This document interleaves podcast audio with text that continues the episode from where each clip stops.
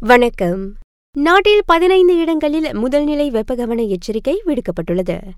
கடாவில் Pulau Langkawi Kupang பசு கோத்தோஸ்தார் Pokok Sena Pendang Padang Terap Sik Baling Kulim Bandar Baharu பேராவில் Hulu Perak Kuala Kangsar ஜோஹரில் தங்கா பர்லீஸ் உள்ளிட்ட பகுதிகளில் அந்நிலை காணப்படும் என மெட் மலேசியா எச்சரித்துள்ளது. சம்பந்தப்பட்ட பகுதிகளில் வெப்பம் தொடர்ச்சியாக மூன்று நாட்களுக்கு முப்பத்தைந்திலிருந்து முப்பத்தி ஏழு பாகை செல்சியஸ் வரை இருக்கும் என எதிர்பார்க்கப்படுகிறது. அப்பகுதிகளில் வசிக்கும் மக்கள் கவனமாகவும் பாதுகாப்பாகவும் இருக்க அறிவுறுத்தப்படுகின்றனர்.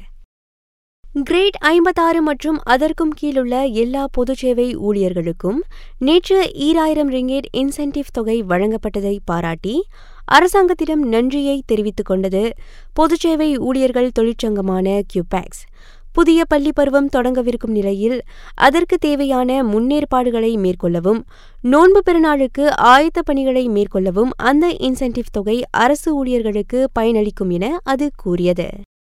இதனிடையே அரசு ஊழியர்களுக்கான சம்பள உயர்வை விரைவுபடுத்துமாறு கியூபேக்ஸ் அரசாங்கத்திடம் கேட்டுக்கொண்டுள்ளது.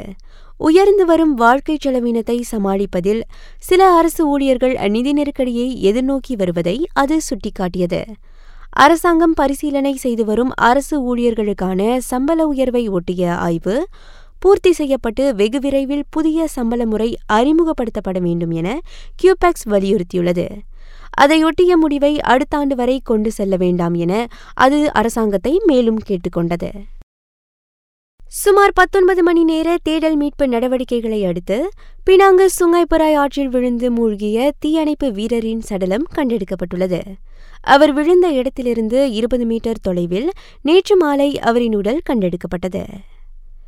தேசிய பாரம்பரியத்துறை பத்து மலேசிய உணவுகளை தேசிய பாரம்பரிய பொருட்களாக அறிவித்துள்ளது. ஊத்தப்பம் குவேலாபிஸ் பகுத்தே மீகோலோ உள்ளிட்டவை அதில் அடங்கும். செய்திகள் நிறைவடைகின்றன. நான் லோஷினி கிருஷ்ணவேணி. வணக்கம்.